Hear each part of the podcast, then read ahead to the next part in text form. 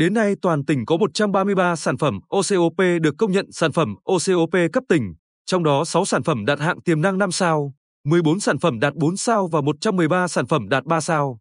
Năm 2022, toàn tỉnh có 80 sản phẩm đăng ký tham gia đánh giá, phân hạng sản phẩm OCOP.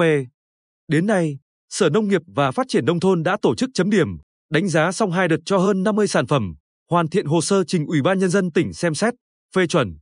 Theo đánh giá của Hội đồng Giám khảo, các sản phẩm OCOP trong tỉnh đã được chú trọng đầu tư về chất lượng và mẫu mã nhiều hơn trước.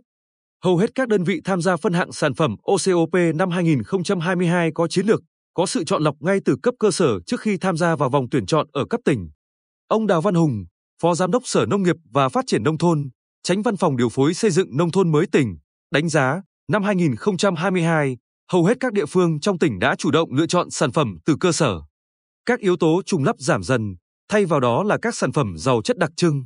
Chẳng hạn, thị xã Hoài Nhơn đưa tới các sản phẩm mang yếu tố làng nghề, sản phẩm đặc trưng địa phương như nước mắm truyền thống, bánh tráng, nếp ngự.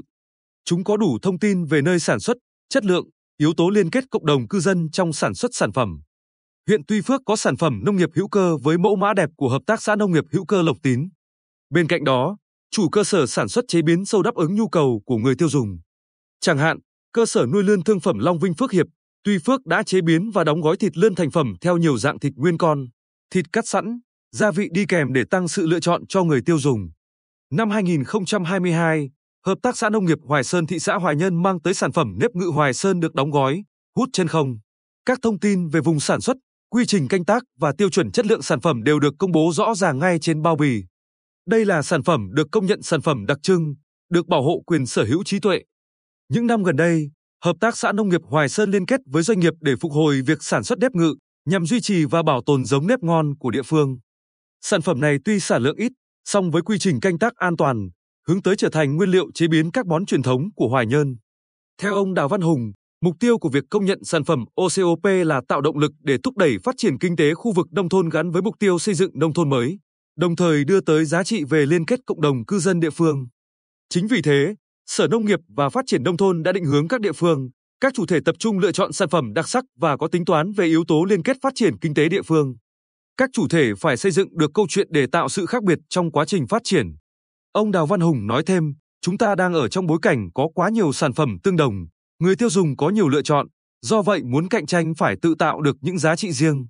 Đồng thời, các chủ cơ sở phải xây dựng chiến lược tiếp thị, quảng bá sản phẩm, nên tận dụng các lợi thế của thương mại điện tử để cùng thúc đẩy phát triển sản phẩm OCOP. Nói về điều này, ông Phạm Trung Chiến, Giám đốc Hợp tác xã Nông nghiệp hữu cơ Lộc Tín, cho rằng dù cần phải bổ sung một số yêu cầu, nhưng việc tham gia công nhận sản phẩm OCOP cấp tỉnh năm 2022 giúp hợp tác xã có thêm nhiều thông tin để định hướng phát triển sắp tới. Chẳng hạn, ngoài các yếu tố bắt buộc về quy trình sản xuất, công bố tiêu chuẩn chất lượng thì tiếp thị sản phẩm với câu chuyện riêng là điểm cộng cho sản phẩm OCOP. Các sản phẩm của Lục Tín đều có nhiều câu chuyện thú vị đi kèm, đây là lợi thế để triển khai chiến lược quảng bá theo nhu cầu, theo phân khúc của thị trường. Hay như sản phẩm nước rau câu đóng chai của Hợp tác xã Dịch vụ Du lịch Thủy sản Nhân Hải thành phố Quy Nhơn đang có những lợi thế nhất định trong tiếp thị. Đó là câu chuyện về cùng nhau bảo vệ dạn san hô gần bờ, bảo vệ động vật biển quý hiếm rùa biển, giữ khu rừng rong biển phục vụ du lịch cộng đồng. Các yếu tố này là sức hút để rau câu nhân hải lọt vào vòng trong và tiếp tới được đầu tư để quảng bá sản phẩm OCOP gắn với chương trình du lịch nông thôn cho giai đoạn 2021-2025 trên địa bàn tỉnh.